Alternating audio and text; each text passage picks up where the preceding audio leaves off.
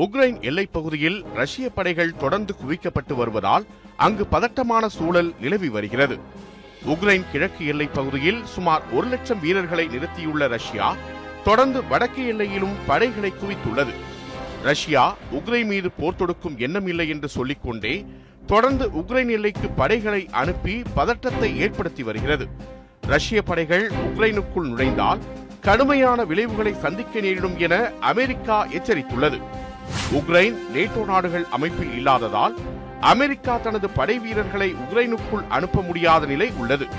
இதனால் உக்ரைன் படைகளுக்கு உதவியாக ஏராளமான ராணுவ தளவாடங்களை அனுப்பி வைத்துள்ளது. அமெரிக்கா மட்டுமின்றி நேட்டோ அமைப்பும் உக்ரைனுக்கு ராணுவ உதவியை அளித்து வருகிறது. தங்களது நாட்டை பாதுகாக்க வேண்டும் என்ற உறுதியுடன் இருக்கும் உக்ரைன் போர் பயிற்சிகளை தொடங்கியுள்ளது. அமெரிக்கா மற்றும் நேட்டோ அமைப்பின் அபரிமிதமான ராணுவ தளவாட உதவியை பயன்படுத்தும் அளவிற்கு உக்ரைனில் ராணுவ வீரர்கள் இல்லை.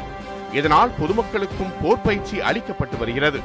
துப்பாக்கிகளை கையாளுவது எதிரிகளை மறைந்திருந்து தாக்குவது உள்ளிட்ட பயிற்சிகள் அளிக்கப்பட்டு வருகின்றன.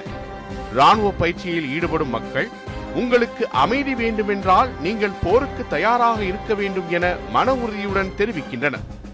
Santhosh news seven Tamil.